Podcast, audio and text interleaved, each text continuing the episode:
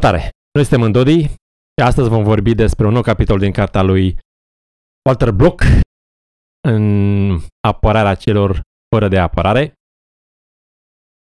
și anume despre afaceri și comerț. Sau pledoarii incomode, cum au tradus-o la noi în țară, editura Institutul Mises. Cartea o puteți achiziționa, găsiți link-ul jos în descriere. Pe noi, la fel, ne puteți achiziționa, găsiți link-ul jos în descriere. Între timp, dacă vreți, dați un like, un share, un subscribe, cu atât mai bine. Găsiți butoanele jos sub video. Noi ne-am bucurat. Și de una și de alta.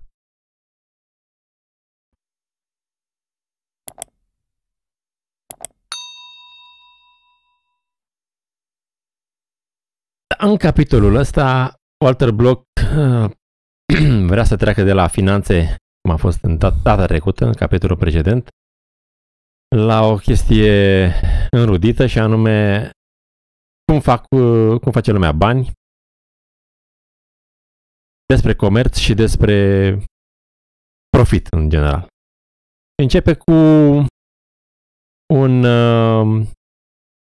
încăpățânat, un fel de... Am mai zis noi moșul nebun. Unul care nu vrea, nu se dă el dus. Da. Mă rog, la prima vedere îi spune că el blochează afacerile, știi? Și îl descrie ca fiind acea persoană, și mai ales în filmele western, unii încearcă să facă o cale ferată și se poticnesc de parcela unui moș nebun care spune nu vând pe aici, nu se trece. Da. Sună mai bine încăpățânat, cum zici. În traducerea românească îi se spune țopârlanu. Nu-s de acord. Sau uite cum sunt cuvintele, vezi? Cum evoluează. Acum pare că înseamnă altceva. Da. Unul prost, rău educat. Bine, poate în sensul că se opune progresului. Da. Și eu tind să simpatizez cu asta. Da, unul încăpățânat. Asta e pointul. Aia vor să facă acolo, nu știu, Dracula Park și ce, și ai un moș care stă în fruntea progresului. Da. Walter Block le-a în brațe pe acest încăpățânat, spune că este un mare erou. Nu adoptă, să zicem, opinia majorității și îi atribuie niște caracteristici pe îl apără, cum ar veni, pe acest încăpățânat de oprobriu public. Odată, din punct de vedere moral, spune că este îndreptățit să spună nu. Este proprietatea lui. Vorbim aici despre un om care are o proprietate legitimă, da? Acaparată prin, să zicem, comerț voluntar, a cumpărat-o de la cineva, tot legitim, sau pur și simplu a primit-o din moș strămoș de la cineva care a omsteduit-o. A făcut-o el. Cum? A făcut-o el, da. Deci este... problema în sine de obicei nu e cu proprietatea lui, ci cu pământul pe care stă. Atunci apar cealaltă probleme, dar e posibil să existe și, de exemplu, ai o rachetă, să zicem, care e singura care pleacă în cosmos. Și guvernul spune, domne, am vrea să trimitem un satelit cu ea, nu? Avem treabă cu ea. Deci poate să fie și ceva construit de mâinile tale. Da, sau dacă vrei să te gândești în felul ăsta, pe vremuri când s-au rechiziționat cai pentru război. Da, exact. Da. Nu, pattern nu e același, ne trebuie chestia ta. Da. Păi și mie îmi trebuie. Păi, e că avem un conflict de valori. Da. O fricțiune. De obicei, statul forțează lucrurile prin politica lor de Eminent Domain în America. Eminent Domain, da? Și în România se numește expropriere, pur și simplu, nu există un interes public, ceva de genul ăsta. Așa. Interes și... public, gata, ții la revedere. Da.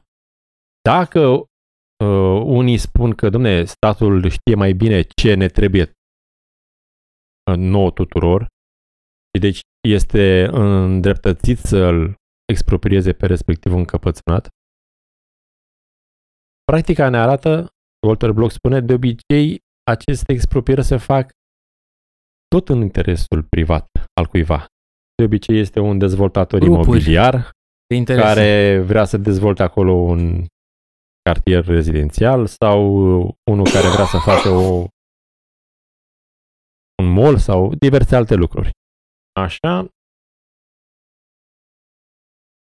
Acele grupuri de interese se folosesc de puterea statului să-l dea afară pe respectiv. Și deci dacă statul în mintea unora ar avea, să zicem, mai mare legitimitate de a stabili ce este progres și ce nu este progres, putem spune că, până la urmă, tot în mâinile private și ei sunt tot așa foarte, să zicem,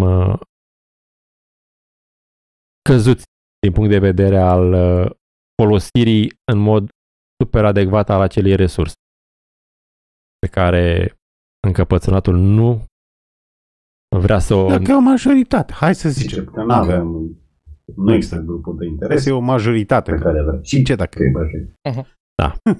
Asta e răspunsul libertarian. Bine, de fapt, ea sunt mai mulți, nu înseamnă rău. Corect. De fapt, problema se pune în felul următor. În ce fel de lume vrei să trăiești? Aia în care ce e al tău e al tău? Sau aia în care ce e al tău e al tău numai până când nu le trebuie lor? Că după aia nu mai e al tău. Uite, ai două situații aici în care să vezi o separație. Să zicem că ai o zonă de proprietari în care toți sunt niște încăpățânați, totuși statul are el treaba pe acolo. Ce face?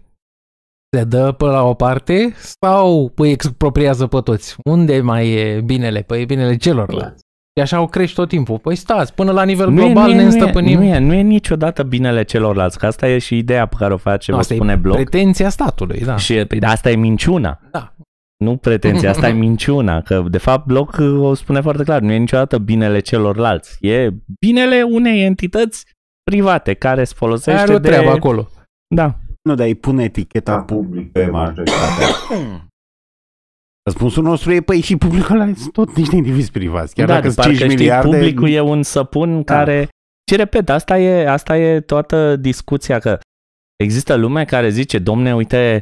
Ce nenorociți sunt ăia că nu vor să dea pământurile, frate, să facă autostradă, să fie acolo autostradă. Să fie progres, domne, asta și e. Și ce nu înțelege multă lume e că genul ăsta de idee se întoarce sau se poate întoarce foarte ușor împotriva ta, că tocmai asta spuneam. Principiu, firar mama lui de principiu, da? Asta e ideea.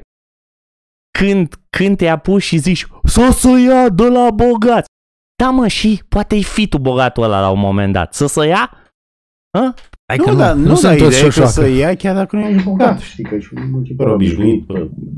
Salariul nu ia. Da, bine, pe lângă chestia asta, da. Nu e statul atât de generos. Ok, furtar bogat. Nu va fără. Nu ține. Adică nu-i ajunge. Nu e rentabil. Nu-i ajunge, da, nu e rentabil.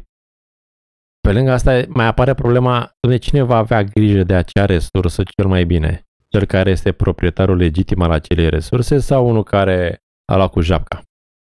Adică cine va folosi resursa respectivă în modul cel mai eficient și cel mai bun. E irelevant. Eu aș spune că e irelevant pentru că... Argumentele astea de inspirație hayekiană le vezi mai degrabă. Walter Block le menționează, știi? Stewardship, zice el. Răspunsul libertarian, ok, știi mai bine... stai că eu am o drujbă și ăla știe să folosească mai bine. Păi și ce dacă e? Las-o că e a mea, faceți un parteneriat, deci noi... Deci chiar dacă îi conced statul, hai să zicem că statul e vizionar, analizează, nu știu, dezvoltare la care ai făcut drumul ăla, vin... Discuția cu autostrăzile, da, ai făcut autostradă, o autostradă nu poate fi, cum să zic, un business în care pierzi. Dacă ai făcut o autostradă, ea trebuie să aducă bani. Și poți să și explici că am mai făcut observația asta între noi, că nu știi cu cine te cerți. Că atâtea bordei, atâtea obicei. Mulți gândesc tot felul de nuanțe împotrivă. Da, dar și noi nu știm anume cui te adresezi. Nuanțele sunt când îl arte pe el, știi? Ăla care era foarte cu sănătatea publică și care din păcate rămâne post-pandemie. Sănătate publică. Când îl arde pe el, nu vrea să vaccineze. Da. Se trezește că vine public. Te ajunge și pe tine, știi? A, stai că nu-mi convine, că nu știu crezi. Dar altceva vreau în scurt să explic, că poți foarte bine să calculezi un bun public, astăzi public, încât într-o lume voluntară să aibă preț. Deci dacă e așa de bun lucrul ăla și produce avuție, bunăstare, înseamnă că cineva o să plătească puțin, mulți, ăia mulți pe care îi deservește, o să plătească puțin. Nu că nu vrea moșul. Exact. E ideea. Da. Da, păi astfel de moșul nu e motivat strict pe cunia. Poate avea și alt. Nu vrea, mi-a lăsat-o tata și... Mi-a zis să nu o dau. Da. Într-adevăr îți blochează dacă tu să zicem nu poți să cât pe acolo. Asta e o discuție. Dar nici. Acum am ajuns în sistemul ăsta în care se face uz de arma asta a statului cu exproprierea. Nici nu se mai încearcă tot felul de licitații. Știi? Nu-ți mai trebuie. Dacă zic ce să-i mai dau, poate s-ar lăsa la 7 milioane de dolari în aur. Poate s-ar lăsa. Dar dacă avem legea asta, de ce să ne mai chinuim? Adică e și factorul ăsta mai de... mai e și nedreaptă că zice că o să fie expropriat, dar primește prețul pieței. Păi poate eu voiam să-l țin când prețul e de 10 ori mai mare. Asta am mai vorbit-o noi, e un gunoi când spui că primește prețul pieței, dar tu de fapt i-ai făcut... Dar nu era pe piață. Unul la mână nu era pe piață, doi la mână are afacerea cu pistolul statului la tâmplă. Da? La cuizat, da. Nu e piață. Da, nu e piață.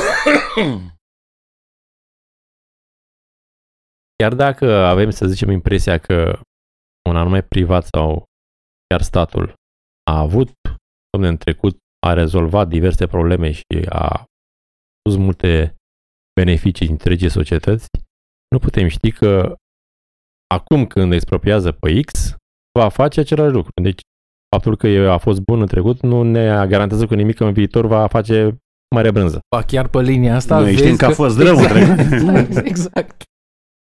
Ca să nu mai vorbim și de argumentul ălalt cu progresul. Domne, blochează progresul. Cotro, progresul în cotro. Ai să mor tu. Dă-l dracu de progres. Știi cât progres se blochează considerentele etice în medicină, în testarea medicamentelor? Știi cât progres se blochează acolo și știi de ce? Păi considerente etice. Știi ce e asta? E o etică care te ștergi la... Nu, de etica statului. Pentru că sunt oameni care ar încerca chestiile alea când sunt la limită. Ar zice, ok, oricum aș muri, vreau să încerc, dar n-ai voie. Nu, vali să gândesc, când trece peste tine. Păi da. Vrem să vindecăm Alzheimer, nu mai contează. Cum? Hai să testăm. Înțelegi, înrolăm, adică teste pe prizonieri, teste pe voluntari care nu știu. Nu se mai face. Nu se mai face. Nu, dar e același principiu. Îți expropriezi corpul, îți expropriezi decizia de a ști ce intră în corpul tău. Ba chiar și, ce zicea Rothbard, recrutarea. E o formă de exproprie. Stai, voiam să iau mai... Esclavie. Voiam să iau apărarea altfel lui moșu încăpățânat. O să folosești chestia asta ca armă când tocmai vrei să păstrezi un lucru. Deci ai toate mecanismele ecologiste în care cineva vrea să păstreze o pădure pe nu știu ce zonă. Și sunt oameni pe lume unde justiția e mai ok, și au cumpărat terenurile că dă mijloc unei chestii. Cineva voia să facă o mină, dispărea totul acolo, să făceau un con de mină. I-au luat pământul din mijlocul potențialei mine și la revedere. Discuția, structura argumentativă de a călca pe om este aceeași. Ce s-a schimbat? Că în secolul XIX lumea nu era ecologistă și că în secolul XX e ecologistă. Ăia intrau să facă mină, nu interesa, acum nu mai vezi să faci nimic. Știi că... Da, uite, apropo de ce nu măsori ca progres, dar dacă progresul în cazul ăsta e culmea invers, să nu faci mină, Nu depinde de valorile culturale ale oamenilor de acolo. Unii vor să vrea o să zică progres, unii zică, păi nu, păstrăm aerul curat, pădure, progres. Deci, da, și putea să spui așa, dom'le, progres prin furt, prin forțarea oamenia să vândă împotriva voinței lui, progres pentru tot felul de încălcări ale unor principii etice și morale, asta nu e progres. Da, exact. Deci, nu poți spune că majoritatea oamenii, uite, suferă de Alzheimer 6 milioane de oameni. Dacă torturăm 3 oameni, știi? Toate de la ea tot găsim leacul într-un calcul de utilitate, da, ieșim pe plus, găsim leacul. Am nenorocit pe 3, am distrus, știi? Complet inacceptabil. Pentru mine asta nu e un progres. Am salvat. Da, asta. Dacă vezi progresul ca fiind identic cu libertatea, păi un regres ăla. Cred că odată... Convingi pe ea 3. Dacă îi convingi... Facem o emisiune despre filme. De exemplu, în 2012, filmul 2012, când ei aveau vreo 6-7 nave și puteau scăpa omenirea de potop. Și erau câțiva, puteau scăpa omenirea de potop. Sau o parte din omenire, da. Mă rog, ideea e că supraviețuia specia umană. Și unul dintre, să zicem,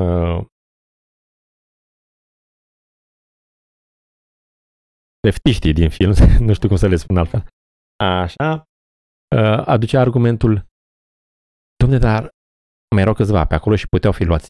Rămăseseră pe din afară. Puteau fi luați în navele respective. Spunea, ok, supraviețuiește specia umană, dar pierdem umanitatea din noi, toate genul ăsta. Hai să-i luăm și pe aia. Cam asta sună așa, tembel, dar cam asta și argumentul libertarian. Sună așa emotiv, știi, dar cam asta e și argumentul libertarian, știi. Ok, face progres, da. Nu e corectă. Da, adică nu faci un progres cu călcând peste niște principii de tipul ăsta de... Plus că în momentul în care susții și aperi împotriva oricăror majorități leftiste și altor, să zicem, altor dușmani, ordinea proprietății private, mie mi se pare la un mare progres. Scurt, blocuri sau tot și... Atât timp cât aperi proprietatea privată a unor oameni, deja progresul în această societate este... Acum și noi suntem puțin biasați, știi? Adică tot libertarianismul e despre drepturi de proprietate. Toate drepturile sunt drepturi de proprietate. Vine practic asta și faci praf drepturile de proprietate. Normal că nu o să ni se pară vreun progres. Trecem la... Discuția a fost mereu aceea, știi, uite că parcă vorbim, ca la radio și la nazi și la orice mereu a fost aceeași discuție. Am voie să calc pe ăla ca să fac cu tare, știi? Mereu aceeași discuție, doar că ce se schimbă e nivelul de agresiune. Moșul ăla, îți dai seama. Cât calci, pe cine calci? Da. Naziștii au călcat mai mult, pe moș calci mai puțin, că nu moș. Discuția aceeași. Ai voi? Libertarienii sunt între puțini ca ei. Bineînțeles că există, o să existe multitudinea de exemple de pe lume, cineva imediat o să găsească din experiența lui personală un exemplu în care tu ai fi de acord că cu tare lucru ar fi un progres și îți dă un exemplu de un moș încăpățânat care nu se dă dus. Poți fi de acord cu asta. Nu, altceva. Dacă el definește progres ca bine pentru majoritate, da, sunt de acord. Că făceam canalul ăla, majoritatea e, nu știu ce. Îi pot conceda. Exact. Și vezi, Doamne, toți o să sufere o pierdere palpabilă și știm toate lucrurile. Și am mai zis-o noi și o repetăm și acum că revine subiectul. Moșul ăla nu trăiește singur pe lume. El poate foarte bine să fie convins și prin comportamentul neagresiv al celorlalți. Să strâmbă lumea la el, nu știu, nu-l ajută. Cazul în care el nu vrea nici la ce vezi. Ah, și absolut cazul niciodată. Cazul cel mai greu, că asta e discuția. Ok, yes. Așa da.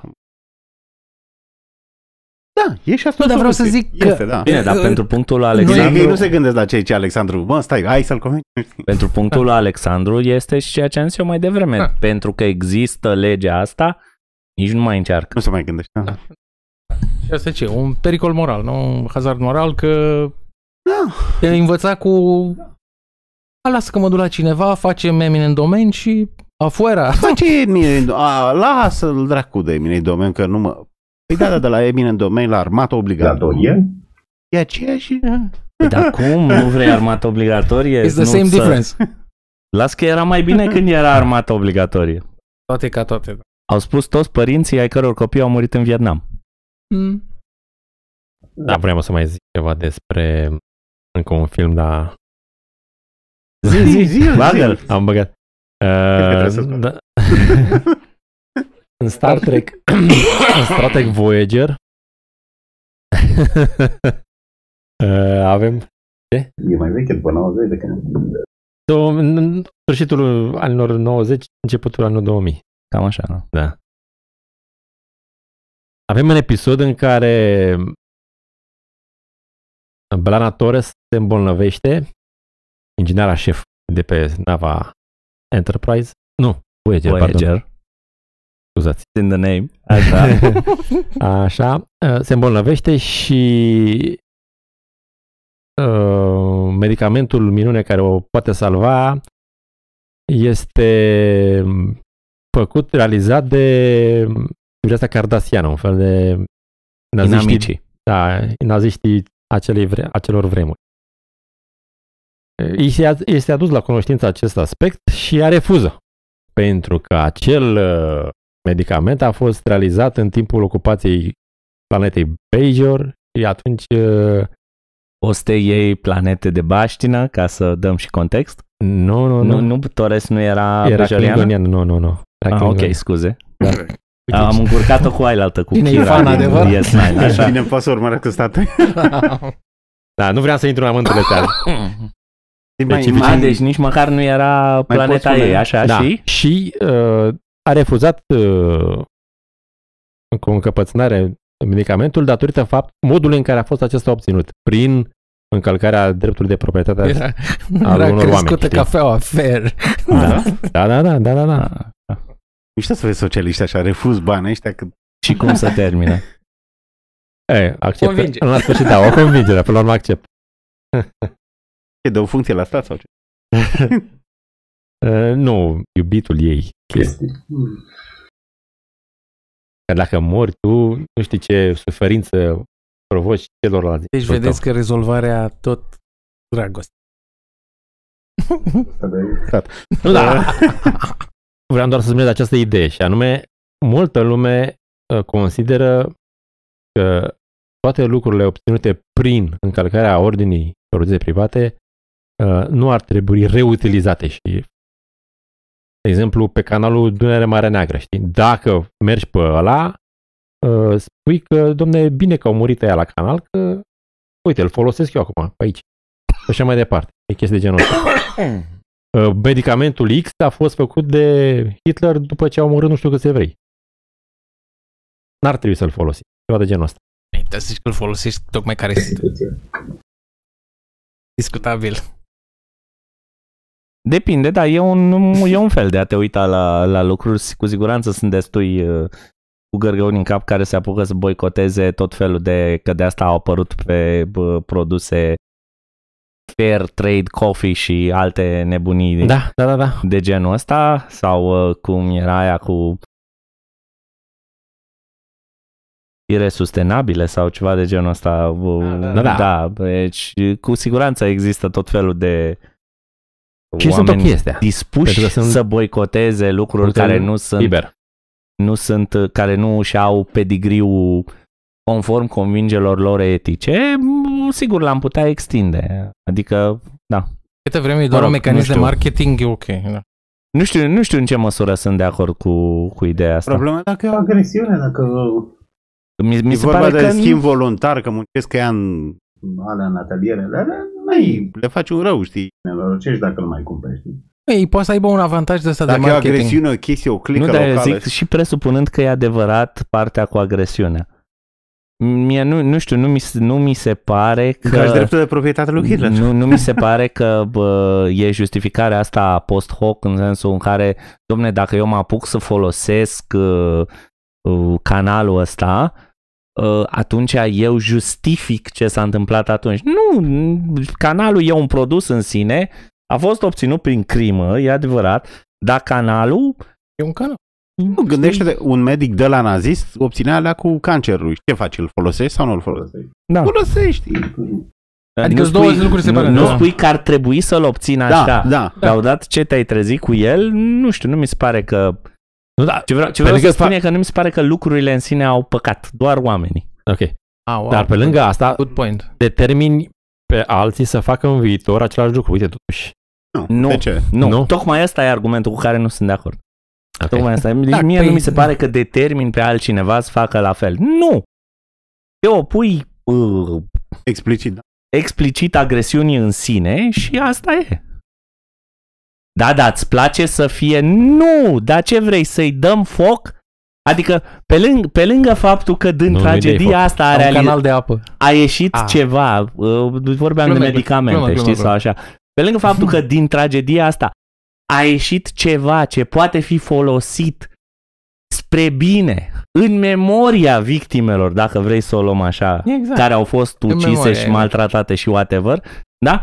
Vrei să irosim și moartea lor, ca să măcar să știm o treabă. No good. Dar ne simțim noi bine. Mă rog, atât cât este făcută în mod liber, boicotul ăsta pentru mine este ok. Da, boicotul în mod liber, sunt de acord cu el, dar eu spun atunci când încerci să îi chem și pe alții cu argumentul ăsta, că nu, că de fapt accepti ce le-au făcut. Nu, asta nu mi se pare că e un raționament sănătos. Sunt niște distincții. Bine, aici nu e să ne gândim că mare parte din polemica leftistă contemporană e să demonstreze că e nazist. Mai sus. Din orice premise subțiri, știi? Nu știu, te-ai uitat la pe aripile vântului, ești nazist. Păi de unde până unde, știi? Un fel de deducțiile astea, te doare capul, știi? Era unde ăsta... Pe Twitter am văzut că bărbații... albi? Aia cu bărbații afroamericani sunt de fapt albi, știi? Sunt de fapt albi. Tot felul ăsta, te doare capul. Da. Mă rog, voiam să le iau apărarea ăstora cu fair trade într-un fel, în care te gândești, domne, niște oameni într-o țară care suferă niște agresiuni. Ăștia din mărinimie și ca să aibă un avantaj haios de marketing, să duc și să îngrijesc ca ăia să nu mai fie agresați. E foarte ok. Da. Hai să trecem la următorul comersant, următorul antreprenor. Și anume The Slumlord. The Slumlord pe care îl arde de locuințe din ghetto. În România există, nu prea există așa ceva.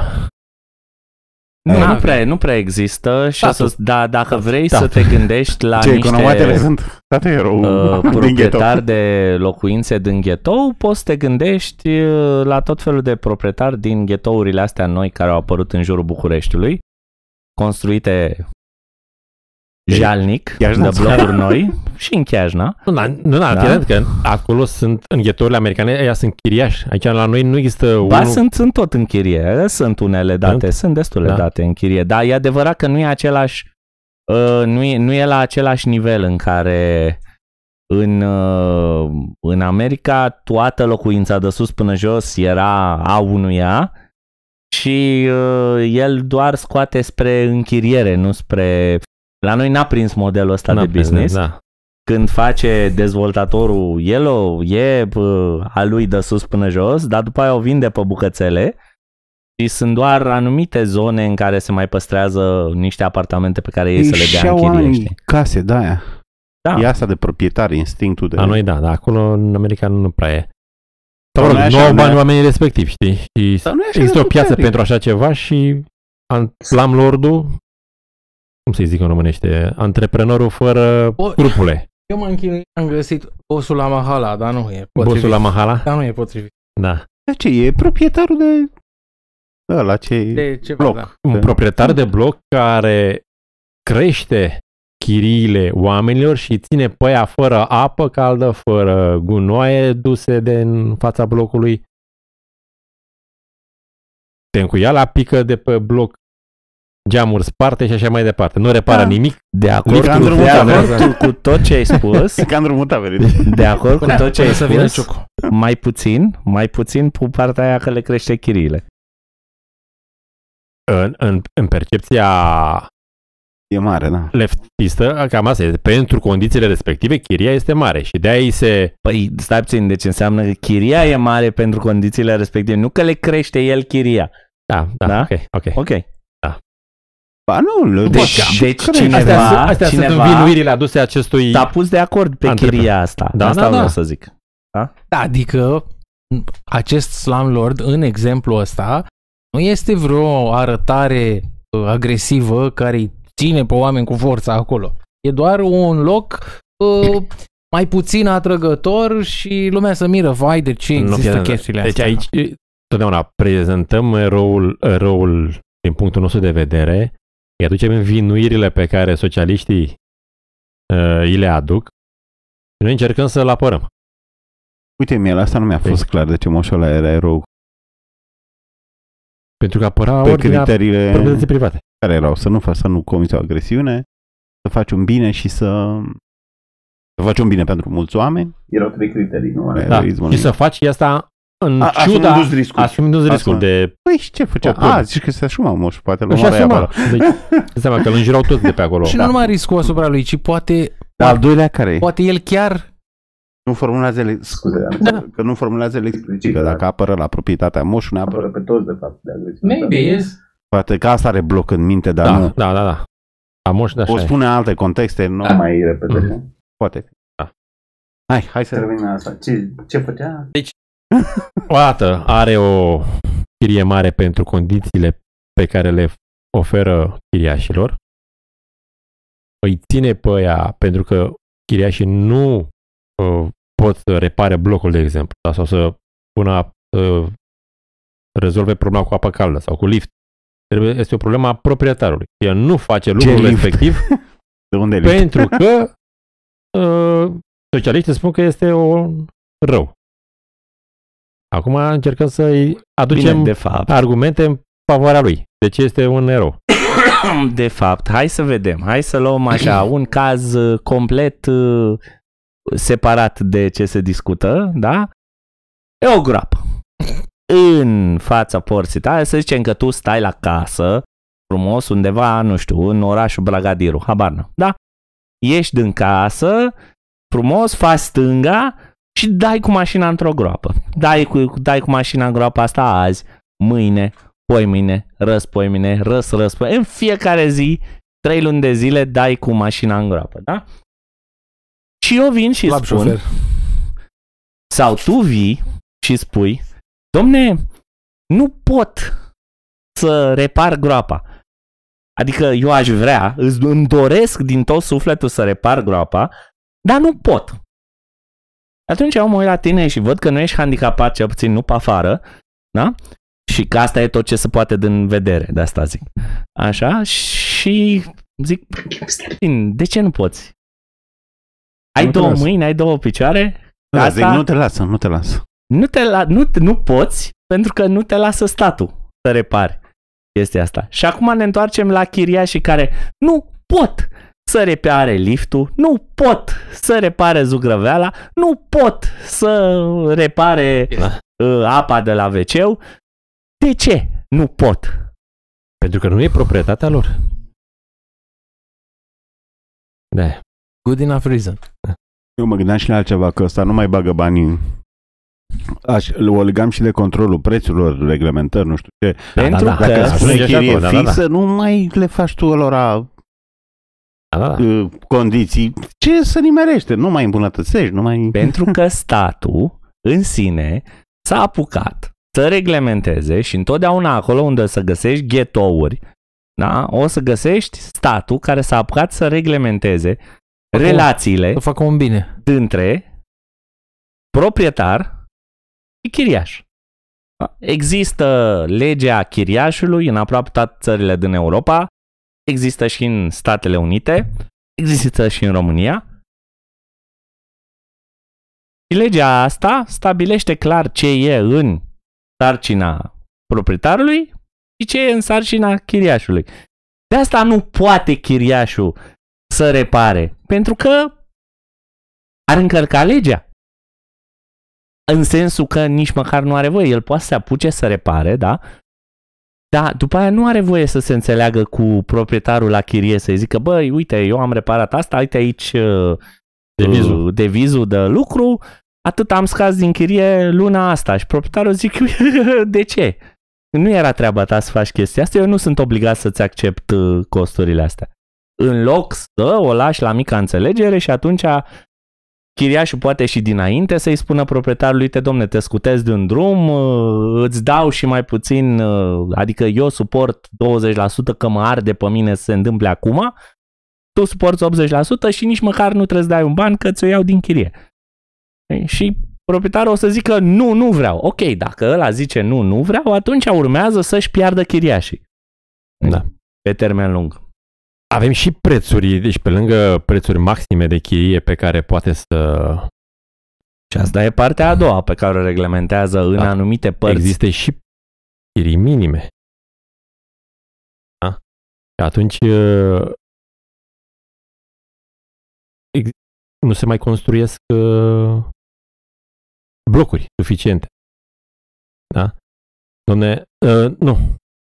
Cred că am greșit. Le-am întors. În plafonul maxim? Da.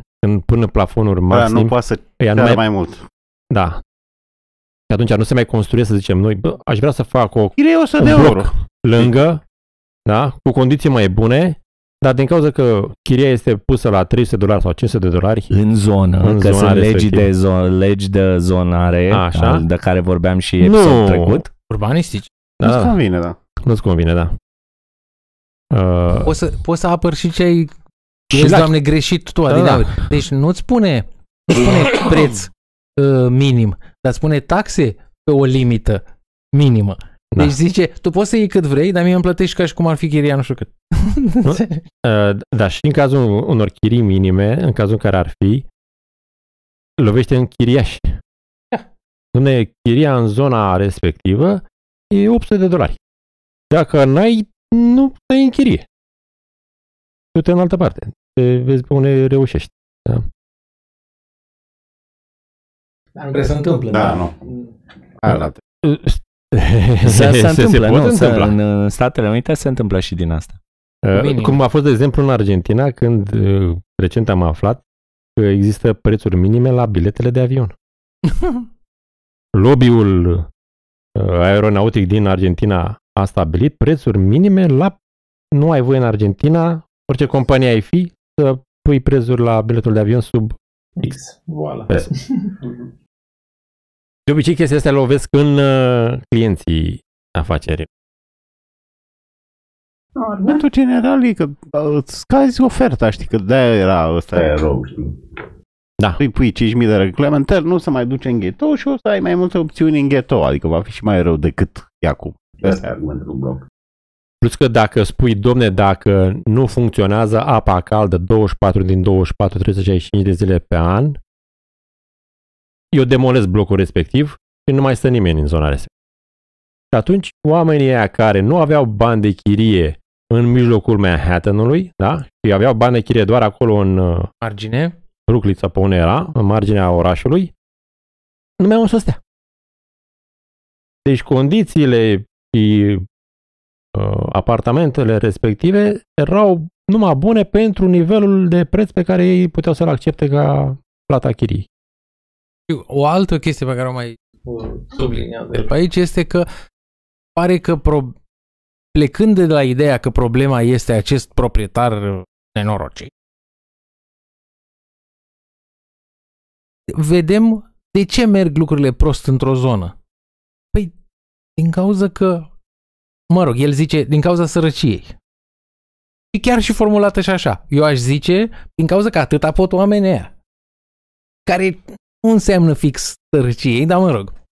Dar și sărăcia. De unde se trage sărăcia? Ce este sărăcia? Cum a apărut ea? Da. De unde vine și ce are de gând și dacă părinții... Da. Și de multe ori, că pare că avem ceva cu statul, dar noi nu avem nimic cu statul, noi avem numai cu agresiune. De multe ori observi că sărăcia este din lucruri agresive făcute de cineva. Reglementări, limitări, ce s-a făcut până acum? Adică de aia mulți nu poate să piasă. Ce ea ne învață? Mises e natural, ăsta e defaultul, știi tu, din asta e ieșit. Așa te-ai născut sărac, te-ai născut bogat și ai început să sărăcești. Nu. Te-ai născut sărac și ai început să... Omul de când a apărut. E chiar așa. Omul să naște... acum depinde, vorbim golf. Luăm în calcul și inflația? Sărăcia e naturală. Agresiune.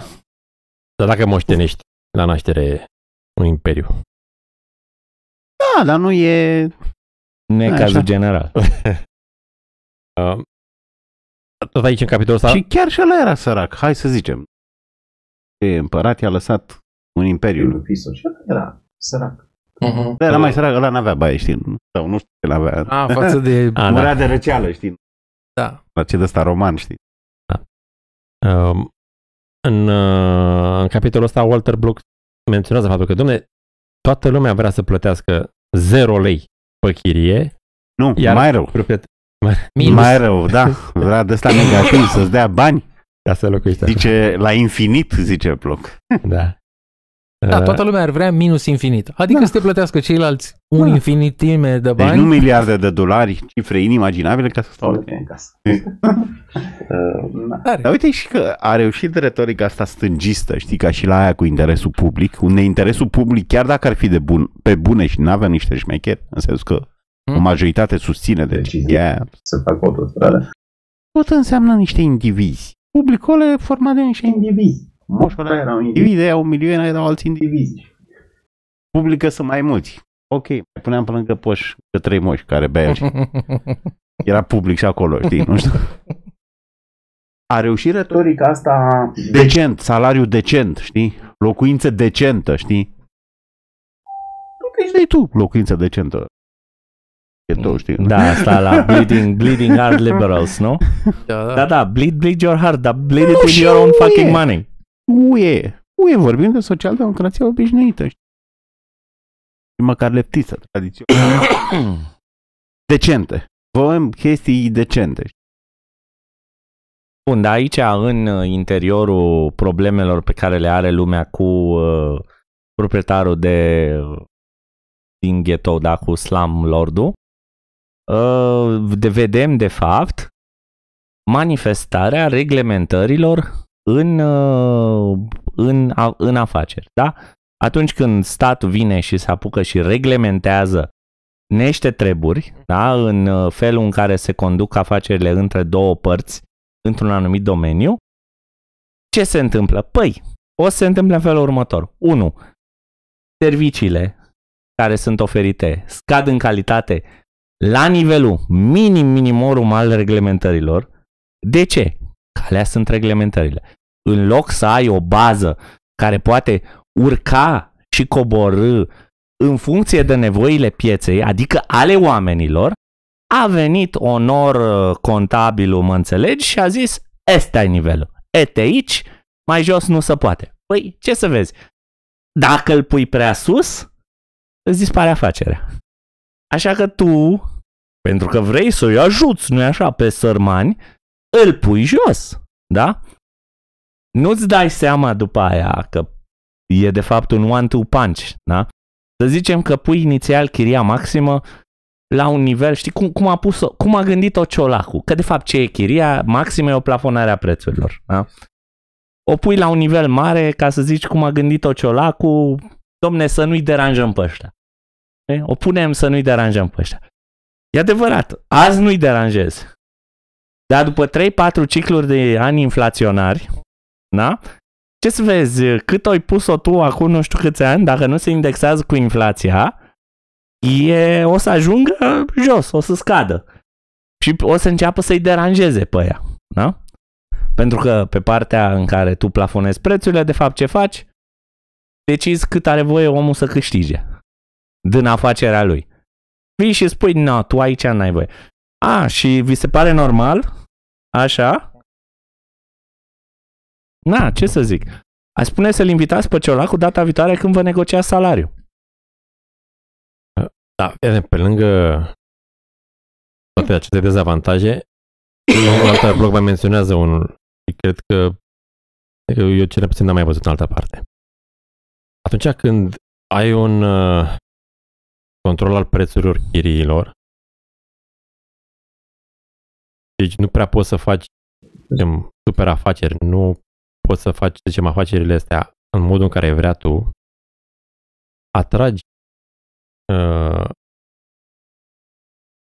înspre aceste afaceri oameni de josă calitate, care atunci când chiriașul nu-și plătește chiria, știi?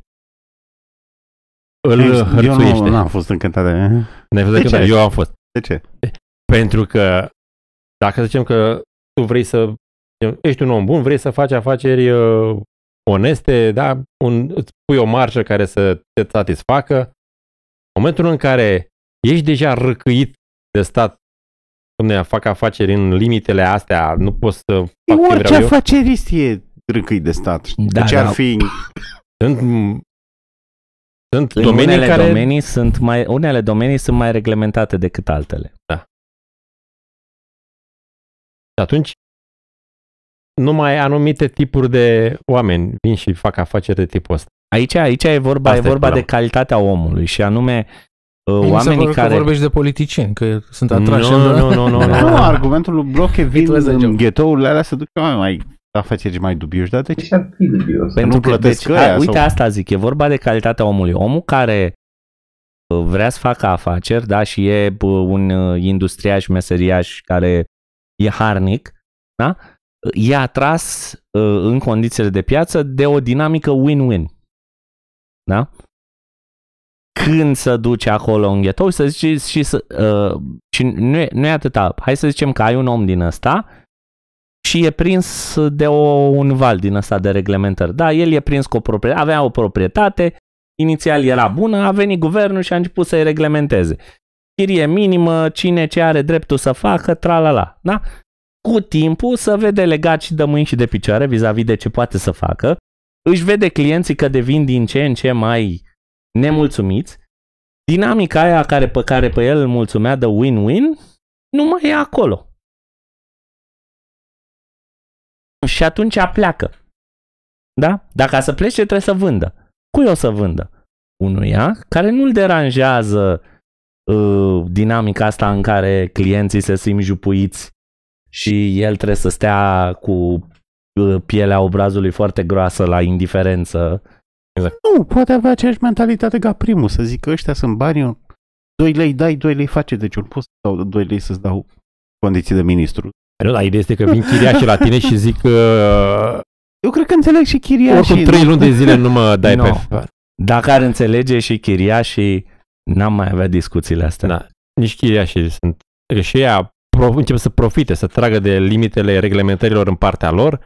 Proprietarul trage de reglementări în partea lui. Fiecare până unde poate să întindă tensiunea asta. Să zici că e asta la com. Și da, dar mă gândeam... Care e argumentul specific? Care e diferența? Că așa poți spune și unul... Uite, o reglementare. N-ai voie să te chiriași afară dacă nu plătește 3 luni de zile și tu te-ți arde buza. Te duci la chiriaș în fiecare seară și ăla nu o să doarmă, tu îi bați la ușă. Bă, dă-mi chiria, bă, dă-mi chiria. Nu-l lasă să doarmă. Ok? Faci de făcute din astea.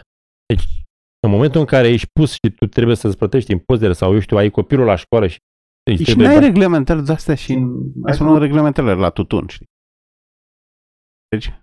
Păi avurăm noi o discuție. Da, tutun, probabil, că sunt la avurăm noi o discuție acum câteva episoade în care tocmai tu făceai cazul că din cauza reglementărilor la tutun numai n-ai tutungi mici.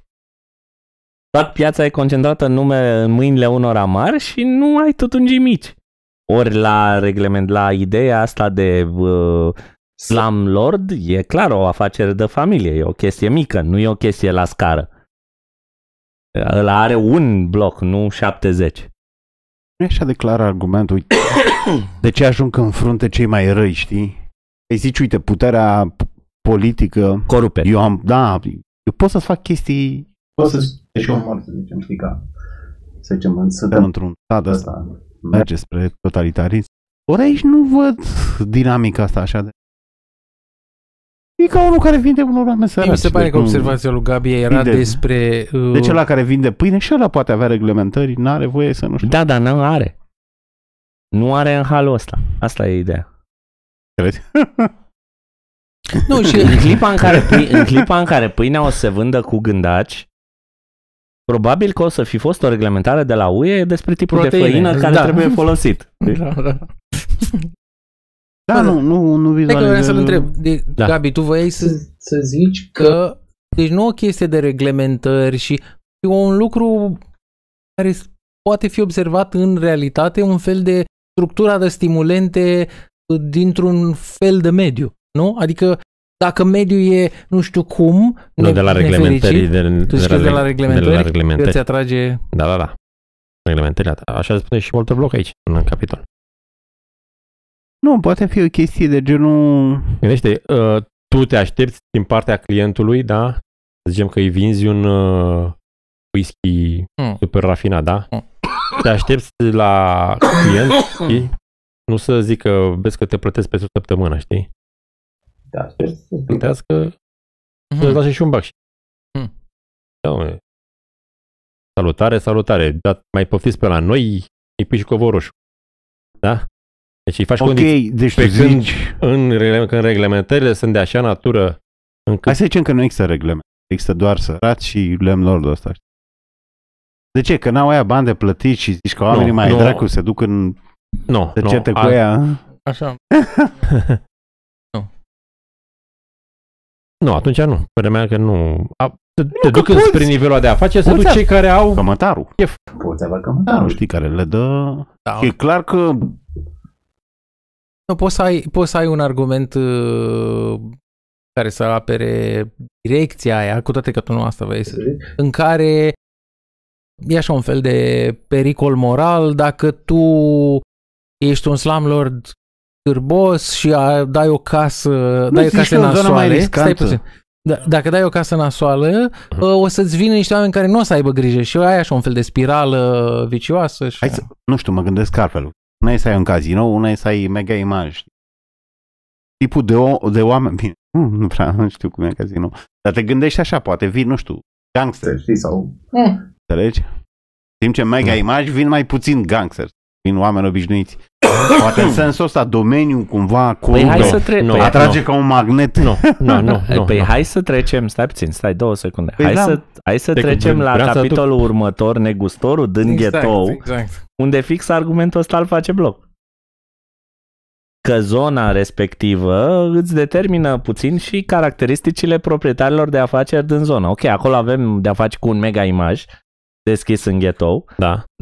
Păi proprietarul ăla de mega imaj trebuie să fie, o să fie mai hărtănit, mai...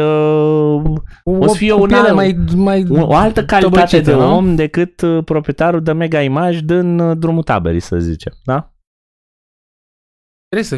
Trebuie să fie mai rezistent, mai dur. Da. Păi de-aia mai e rău.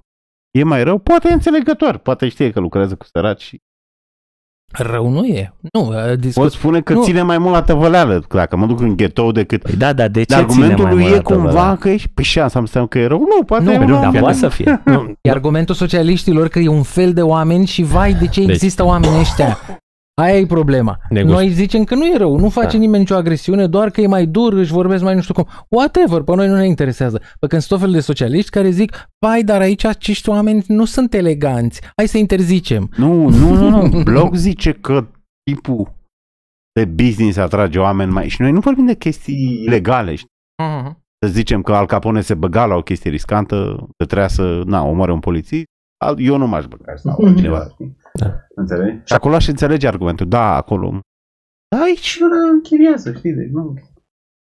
Uite, nu închiriază. Stai că acum am trecut la magazin, dar mă rog. Nu închiriază. Dăm înapoi, nu contează. Nu închiriază. Nu închiriază, își desfășoară activitatea într-un domeniu reglementat. Da. Ca orice film. Negustorul din ghetou poate să-și pună, cel puțin în exemplu dat de Walter Block aici în capitol, un preț mai mare pentru că are de-a face cu oameni mai de proastă calitate. Și când ăștia mă înjură, când intră la mine în magazin... Să fiu cordat, da? Stau în casele slumdogilor, n-au respect pentru proprietate, poate să-mi spargă astea pe aici. Da. Eu le pun prețuri mai mari. Ei au tot timpul libertatea să se ducă în centru să-și cumpere mai ieftin de la Mega Image din Drumul Taberei. Însă la mine prețurile sunt mai mari pentru că eu trebuie să... am de-a face și... Oferta e mai mică, de-aia sper. Pe când așa face și Slam Nordul cu chiria. Păi, vreau să-mi selectez clientele mai așa și vreau să măresc prețul. Sau ca să fac față la... să fiu bun cu oamenii ăștia pe aici și să-mi scop părulea la pentru faptul că ăștia îmi fac tot felul de... îmi sparg geamurile, nu știu ce îmi fac pe aici pe la blocul ăsta. Parcă-i descris un liceu. Dar nu pot din cauza că am preț maximal la chirie. Aș face, să zicem, lucruri, aș întoarce o față caldă spre chiriaș dacă mi-aș pune un preț mai mare. Da? Dom'le, ei spart oricum din chirie în rezolv. La momentul în care am hârșeneala asta de la stat, el are prețurile mai mici acolo. Sunt mai mari relativ la fără reglementări, știi? Reglementările cresc prețul. Dar acolo sunt mai mici prețurile. Argumentul lui Block e că... Depinde că una dintre reglementări poate să fie preț maximal. Că de fapt toate problemele din ghetou de acolo pleacă. De la prețul maximal. Că absolut toate problemele se pot rezolva prin preț. Dar tu în clipa în care ai un preț maximal pe chirie în zona respectivă, s-a terminat. Se închide. Pot fi mai... ce? Nu sunt mai mici prețul la, nu știu, într-o zonă de-asta... Duci mai în New York decât în centru. Depinde. În mod normal. Acolo știi că e 1000 și acolo e 200. Ce contează este raportul între prețul de echilibru pe piața liberă pentru zona respectivă și prețul stabilit maximal pentru zona respectivă. Deci e irelevant faptul că în Manhattan chiria e 1300 și în Brooklyn e 800. Dacă în Manhattan, de exemplu, chiria pe piața liberă ar fi 1300 și în Brooklyn ar fi 1000. Nu, mă gândeam că nu ai deloc. N-avem, hai să zicem că n-avem control. Păi dacă n-avem control, nu mai avem problemele astea. Uite, ia Primăverii și Ferentari, unde sunt? Unde sunt chiriile? Mai mari sunt în Primăverii, dar la noi n-avem reglementarea chiriilor. Gândește că în Statele Unite ai reglementarea chiriilor de peste 100 de ani. Nu le dai idei. Noi avem slum lords, noi, adică oamenii își dețin apartamentele. Noi avem politicieni. Noi avem, ăia sunt lords. Da. Încercăm să vizualizăm argumentul ăla, adică el se leagă strict de reglementare, că ăla poate din sărite reglementarea câștigă mai puțin. Sau putem avea discuția și strict fără... Ok, discuția... Strică e într-o zonă dubioasă și ăla care se duce în zone dubioase... Discuția strict, fără reglementări, ar fi pe istoric. Dar ar fi pe ideea, domne, prima oară când s-a pus legea la chirii, reglementarea chiriilor. Da? Și atunci trebuie să te uiți să vezi așa, cât era chiria de fapt, da? Dacă chiria respectivă era stabilită pe piață liberă, înseamnă că ăla era prețul și gândește cum s-a făcut reglementarea prima oară. S-a făcut la prețul pieții, n-a avut niciun efect. Ai avut puțină inflație, deja prețul a coborât. De fapt, e mai jos. A coborât sub prețul pieții. Că de fapt... Ăla e momentul în care apar problemele. Acum, dacă vrei să te uiți în istoric și să zici așa, domne, existau slumlords și înainte, răspunsul libertarian e, păi da, ăla era prețul pieții. Păi da, nu, că erau într-o stare jalnică clădirile și nu știu ce. Da, dar ăla era prețul pieții. N-ai de ce să te bați acolo. Poți reforma blocul de impresia. Te-am zis, e ca diferența pe domenii. Unul care lucrează la, nu știu, chat, nu știu de care, e mai dubios decât cineva care vinde pufule, știi? Auzi. Nu e ceva de genul ăsta în argumentul lui Block? De ce atragi Păi, vorbim de ghetto, știi? De ce atragi personalități mai nasoale, știi? Patron mai... E ca un club. Auzi, nu, dar altceva voiam să zic. Costel, deci tu ziceai, să zicem că n-ai nicio reglementare. Da? Supărarea socialiștilor care vor să se înstăpânească pe tot felul de zone și domenii ale existenței noastre, ei vin cu argumentul ăsta. Deci e un serviciu prost, uitați, cade-te în cuiala, prețul e prea mare, nu? S-a mai zis. Asta e toată supărarea socialiștilor. În rest, nu poți... Sau bă, da, ai putea să faci un argument că de ce atrage. Deci, să zicem că n-ai reglementări, totuși cineva n-a avut grijă de clădirea lui. Cui o să reușească el să închirieze acolo? Cuiva care nu se respectă foarte mult. Deci de ce nu se respectă? Că e dubios. Și în afacerile cu cristale și cu diamante, da? Sunt și oameni onești de afaceri și oameni care trag țepe. Da, dar tu trebuie să-mi dai diferența, tu Block trebuie să-mi dai diferența specifică. De ce ăla e mai dubios că vinde la săraci? Nu, pentru că reglementările îl forțează să vândă sub prețul pieței. Omul care acceptă să fie furat din afacerea lui pe față într-o măsură atât de mare... Toți patronii sunt așa. Pe față într-o măsură atât de mare... Toți patronii. La țigări furați mai mult. Marea majoritate, deci marea majoritate rămân, cum spunea Bădescu, rămân cu doi cartofi. Marea lor majoritate a patronilor. Și atunci nu interesează. Zic, da, măcar am doi cartofi. Da? Ăștia rămân cu un cartof jumate și începe să le cam chirie mațul. Cam asta e ideea. Revenim pentru că am avut niște dificultăți tehnice și Gabi vrea să mai spună ceva. Deci de ce este atras o personalitate rea în afacerile astea reglementate de stat?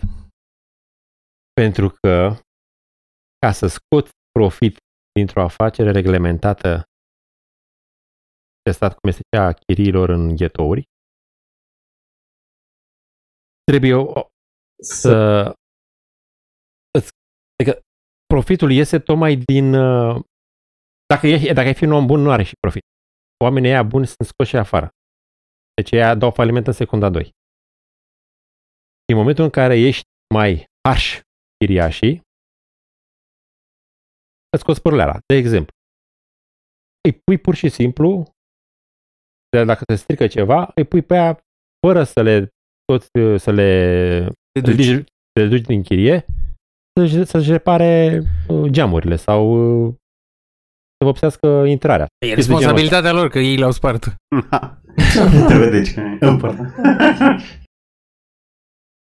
Da, nu merge, nu știu. Eu țin cu Hazlitt. Asta e vreo să zic. Niște țevi comune. Gabi, tu ai introdus niște variabile care nu apar în Block de agresiune. Uite, eu bigă la pe aia. Te introduce altele tot așa de... E la negru. Noi nu avem variabile. E trebuie să-mi spui de ce ca un magnet atrage persoane. Pentru că îți pot riposta ok și la pufuleți cât câștigi. De ce nu e personalitate multiple? Multilateral dezvoltat. Da, nu. Câștigă mai puțin decât aia în ghetouri. Pentru degustorul din ghetou poate să-și ridice prețul și acoperă, pe când celălaltul nu poate. Asta este problema. Cum poate să le zic? Pune $3 pachetul de pufuleți. Ăla e prețul pieței, nu... Păi da. Exact. That's the whole point. Și ăla la pufuleți nu poate să pune. Păi nu, la pufuleți zic e prețul pieței și îl pune. La chirie nu poate să-l pună prețul pieței. Dacă e reglementat. Pentru că e reglementat. Nu, dar Costel are dilema asta. De ce o zonă nasoală atrage oameni nasoi? În lipsa reglementărilor. Nu. Pentru că așa poți să spui și domne și diamantele în centrul Manhattanului. Atrage oameni. Nu e clar nici dacă argumentul lui Block e legat strict de reglementare. Știi? Atrage oameni. răi, știi, că reglementarea...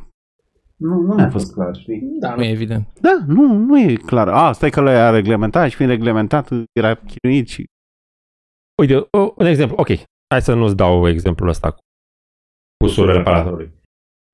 Tu ai luat credit, ți-ai făcut blocul și ai rată lunară 7.000 de euro pe lună. Dacă vreun chiriaș întârzie,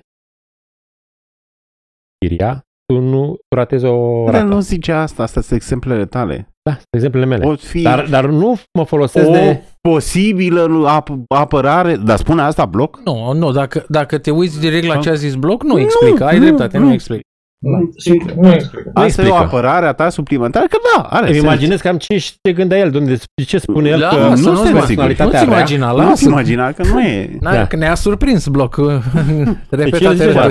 Reglementarea chiriilor în ghetouri atrage persoane rele.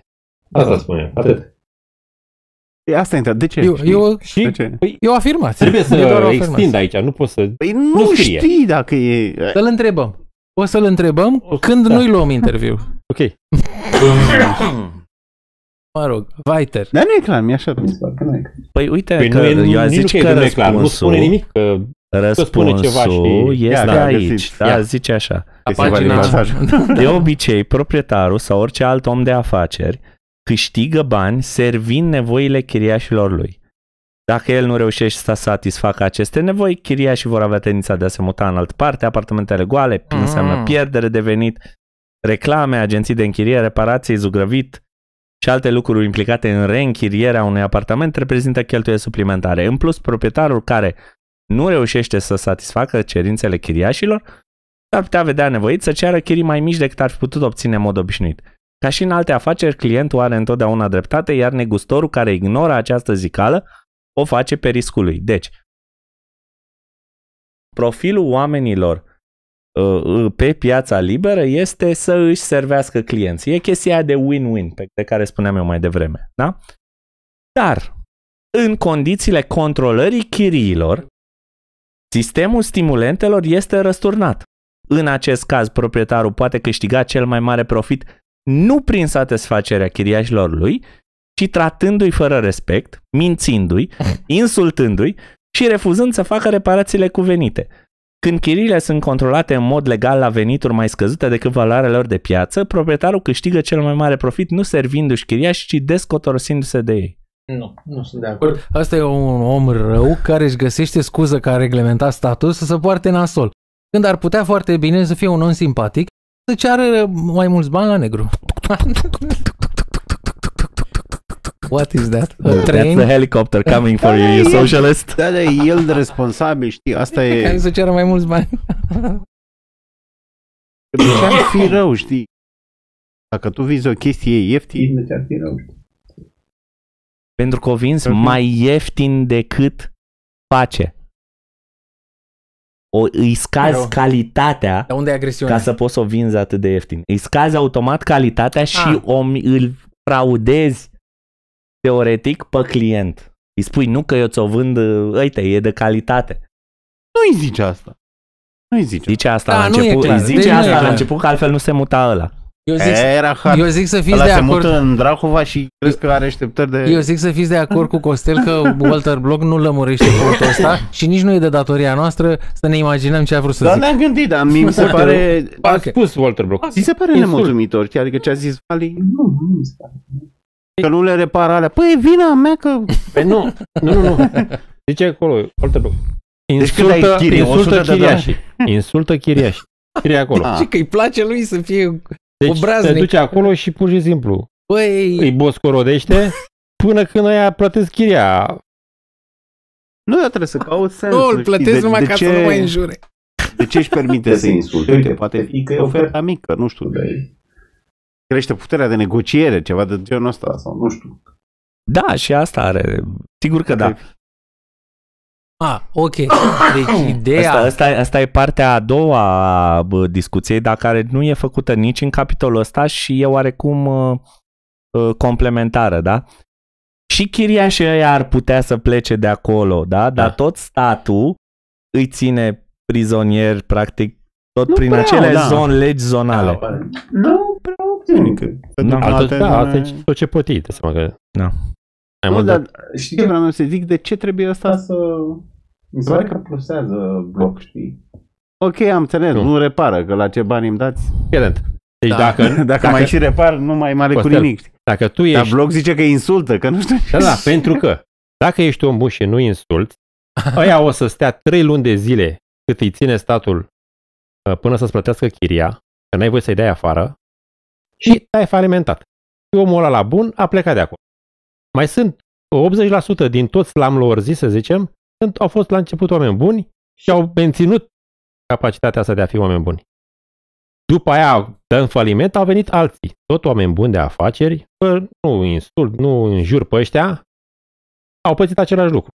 Au cumpărat afacerea aia falimentată de foștii proprietari, de slumlords, da? Și au venit așa. Până când a venit unul, i-a pus la punct. I-a pus la punct, bă băieți. Eu l-am rezistat în afacerea asta. Pentru că asta e afacerea. Stai puțin, că eu n-am înțeles ceva. Deci, dilema aici ar fi așa. Putere mai mare. Și cum aș înțelege asta, scuze? Că ăsta are putere de negociere, ca să zic așa. Una e să ai 3 firme în Telorman, una e să ai 5.000. Dacă tu ai 3 firme în Telorman, o să vezi un patron mai nesimțit. Adică în 3 firme, n-ai unde să te duci. Poate fi ceva de genul ăsta, nu? La fel și ăla cu casele. Unde se duce? No, ai putea... Dar mă rog, vezi, nu n-a zis. Dar cred că la... E parțial, dar nu destul. Cred că e clar din premiza inițială în care ai o zonă nasoală și te gândești, mă, în societatea e făcută... ai oameni dubioși doar din cauza statului? Nu. Sunt unii care pur și simplu sunt dubioși. O să tindă să se adune într-o zonă unde se tolerează și știu să negocieze mai bine unii cu alții și clienții și furnizorii. Și da, o să fie. Și într-un fel asta ar fi slumlords. Nu, cred că pointul e, uite că ne-am mai lămurit, Vali. Cred că pointul e că ăsta devine foarte... nu are, dacă ai 3 slumlords acolo. Are un quasi monopol mini-zonal? Da. Ok. Și de-aia se insultă sau nu știu ce. Că își permite, știi? Dacă aveai piață liberă, să zicem, nu știu ce, creștea oferta, plecau nu știu oamenii... Dar așa ăștia sunt... Da. Nu, să zicem că apare. Permite. Nu, să zicem că nu ai limite de ofertă. Ai, să zicem, milioane de blocuri din astea. Dar ai control la chirii. Ai reglementări. Ăla poate să te întindă. Da, altă situație. Deci nu oferta e problema, ci aceste reglementări. Și la controlul chiriilor nu e problema ofertei. Nu sunt de acord, Gabi, fii atent de ce. Dacă oferta depășește cererea, deci nu ești pe aceeași ramură. Trebuie să ai și o cerere mult mai mare decât oferta, pentru că dacă oferta depășește cererea, prețul tinde să scadă. Ok, cât o să-l pună guvernul? Gratis? Nu se păstrează dinamica. Da. Nu, acolo e problema de ofertă. E și problemă pentru că prioritar. Este și problemă de ofertă pentru că... Ea sunt neamuri proaste pentru că ai trei case, știi? Este și problemă de ofertă, este și problemă de reglementare, pentru că prin diferență față de slumlord, da? Negustorul din ghetou nu e aceeași scârnăvie, da? Ca slumlordul. De ce? Poate fi. Pentru că nu e. N-a fost deloc consistent. Poate fi. Poate, dar nu... Știi de ce nu e? Cine a fost prima? Cine a fost prima? Nu e ofertă, pentru că este controlul prețului la ei. De aia nu e ofertă. Nu. Zi de negustor. Faci tu bloc acolo când știi că maxim 200 de euro poți să iei pe chirie? Nu faci. Faci Walter Block. Walter Block face un bloc. Faci blockchain. Nu, eu zic că poți replica situația, știi? Și la mâncare la din ghetto, știi? Controlul chiriilor, ai 3 în Harlem, 3 magazine și au aceea. Încep să poarte urât, să nu fie atent, să nu măture pe acolo.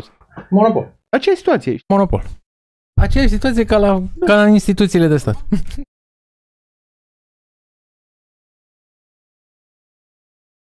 Da, numai că faptul că negustorul are voie să ridice prețul El poate să schimbe dinamica de pe piață. Pe când slumlordul asta am zis și eu, dacă e prins în dinamica. Asta am zis și eu. Dacă ai avea aceea situație la negustor, e... A, păi da. Da, asta zic că sunt amândouă trebuie să fie, da? Disproporționalitatea în favoarea, să zicem, în favoarea ofertei, da? Cererea fiind mult mai mare și captivă, plus reglementări asupra modelului de business. Da, reglementări deci, mari. Dacă ai controlul prețurilor pe mâncare, aveai aceea situație. În apărarea acestui negusător de ghetto este că el totuși aduce marfă acolo. Am văzut de în curând tot felul de filmulețe din zone întregi de în marginea orașelor americane în care s-au închis, cineva se plângea că nu mai sunt locuri de muncă. Deci nu numai că nu mai aveau serviciile, dar se închiseseră tot felul de lanțuri de fast food și de supermarketuri și tralala, se închiseseră direct. La revedere, nu mai stăm cu voi aici dubioși care furau, spărgeau, nu îi prindea poliția, închidem. Ce se întâmplă? Oamenii ăia nu mai au acolo, trebuie să umble la cucurigu și deci deja au extra costuri ca să-și ia lucruri necesare și nu mai au serviciile alea. Dacă vine cineva, ar fi un neguțător din ăsta care ar cere poate mai mult, bă da, aduce marfa. Asta da, livrează. Bine, mi se pare interesant că, uite, noi nu discutăm despre chestie mai veche, să zicem, cabinetele de doctori din ghetto, da? Mai de mult, mult mai de mult, da? Și aici nu vorbeam, nu e nevoie să vorbim numai de ghettouri, putem să vorbim și de orășele mici. Doctorii sunt o problemă. Sunt o problemă în sensul că au un model de business, da? Sau pe vremea când erau liberi să-și facă treaba, aveau un model de business, da? Care să preta la o anumită piață. O piață un pic mai ajunsă. Un pic, adică trebuie să ai timp să te cauți. Pe vremuri, când nu făceai altceva decât să muncești dimineața până în trezire, până în culcare, da? Trebuia să ai și timp să te cauți. Altfel, când erai bolnav, te trăgeai într-un colț, sufereai acolo până când în una, două, ori te vindecai, ori mureai. Așa era treaba atunci, era sărăcie, da? Starea default a lumii este sărăcie. Bun. Doctorii în sine... A fost o mare problemă să se ducă în zonele astea mai sărace. De ce? Că n-avea lumea timp de ei, n-aveau acumulat capitalul, astfel încât să se duc. Plus, erau prea scumpi, erau prea... Și s-a tot vorbit de chestia asta. Dacă ne gândim la România comunistă, când statul distribuia această resursă importantă, da? Dacă te duceai la medicină, aveai toate șansele să ajungi într-un sătuc undeva uitat de lume. Că acolo te repartiza. De ce? Că nu erau doctori. De ce? Că era sărăcie. După care o rezolvau din propagandă. Ți arăta că acolo o să întâlnești iubirea vieții. Deci, da, exact. Deci, ideea este că... Apropo de filme. Era asta? Iarba verde acasă ce era? Era ceva cu diacon, era inginer, mă rog. Deci, ideea este că atunci când ai o zonă mai săracă, da? Și afacerile care se împlântă pe acolo sunt destul de rare. De ce? Pentru că nu e disposable income, nu e destul capital strâns pentru consum. Invers zis e sărăcie. Da, corect.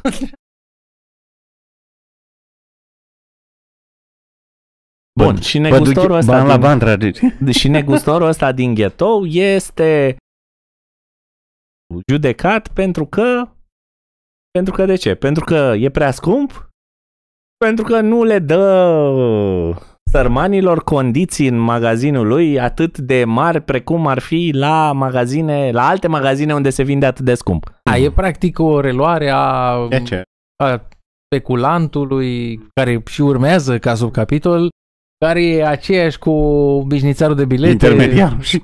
intermediarul. Trei capitole sunt. Da. Care, de fapt, discutăm aici de o lipsă de înțelegere a felului în care se formează prețul. În interiorul prețului unui produs, atunci când lucrezi în retail, în interiorul prețului unui produs ai mai multe componente, da? Costul materiei prime, transportul până la profitul și alte cheltuieli. Compliance. La aceste alte cheltuieli poate să intre, de exemplu, salariile muncitorilor, poate să intre, de exemplu, cheltuieli aer condiționat, exact, cheltuieli periodice de renovare, vopsea, curățenie, risc de furt, risc de distrugere, da? Tot felul de asemenea chestii care intră în componenta prețului. Ăla de își face afacerea în ghetou va ajunge să joace pe aceleași margini, dacă nu chiar mai mici, decât ăla care are un magazin de lux și își face... Nu, ăla care are un magazin de lux o să aibă margini mai mari. Dar ăla care are un magazin similar într-o zonă mai cu minte a orașului. Ăla s-ar putea să aibă margini mai mari decât, de profit decât ghetoașul nostru atunci când calculezi, să zicem, și efectele negative ale locației în care se duce, care poate să fie, de exemplu, costuri cu transportul mai mari. Dacă nu vor livratorii să-și bage furgonetele în ghetou, că-s pietră, că-s drumurile de piatră, da, drumurile sparte, de exemplu, una la mână. Doi, materiale distruse, da, sticle sparte, de exemplu, pentru că sunt trimiși livratori mai prost plătiți pe rutele astea, pentru că ei n-au de ales, trebuie să le ia. Da? Și atunci își dau interesul mai puțin și să sparg mai multe sticle. De exemplu. Intră în preț. Intră în preț. Corect. Furturi. Da? Nu intrăm în toată ideea aia unde e criu, cine, sărăcia cauzează. Adică, bun, hai să o luăm și altfel. Dacă tu ești socialist și prost și ai senzația că sărăcia cauzează criminalitate, cu atât mai mult. Cu atât mai mult. Ai risc mai mare de furturi în ghetou. Trebuie închise, el o rezolvă. Nu, ar trebui, eu cred că tu ar trebui să faci o lege, furturile să fie ilegale. A, și să rezolvă, dar și zone gun-free, interzise, și zone fără arme. Soluția socialistă e after school, e cu școală, mai școală și se vede ce este. Da. Bun. O să facem... El nu-l livrează, că... Ce livrează? Nu zic, ca să-i rămână profitul ăla și un share, nu mai... Are costurile alea mari, știi? Pe costurile alea mari și mai taie și el pe unde poate, mai din calitate. Mai... Exact. Ca să terminăm cu ăsta, cu vânzătorul ăsta din ghetou, mai e și o chestie de pricepere. S-ar putea ca în... nivelul lui de pricepere să-l pună într-un nivel de public. O zicem altfel. Nu, poate fi și apetența pentru risc, dacă ea spar geamuri pe acolo și mișcările alea cu... Cum erau alea? Că n-au fost spărgeau aia geamuri. Da, da. Cu ce a fost? Cu Black Lives Matter? Da, da, că n-au fost. Cu de aia s-a fost. Îți dai seama să fii într-o zonă de aia și du-te și fă-ți asigurare. Chinion, nu te asiguri. Da, nu ți-o face nimeni, știi? Sau îți cere un rată de te doare capul. Nesimțită. Wow, unii au plătit și cu viața. Na. Apropo de asta. Bun, trecem mai departe la speculator. Înainte să trecem mai departe la speculant, continuăm data viitoare. Pentru Gabi Munteanu, Alex Iria, Costel Savrac, eu am fost Valentin Berceanu, noi am fost în Dodii. Vă mulțumim pentru răbdare și atenție. Guvernul te vrea sclav, gândește și la libertate.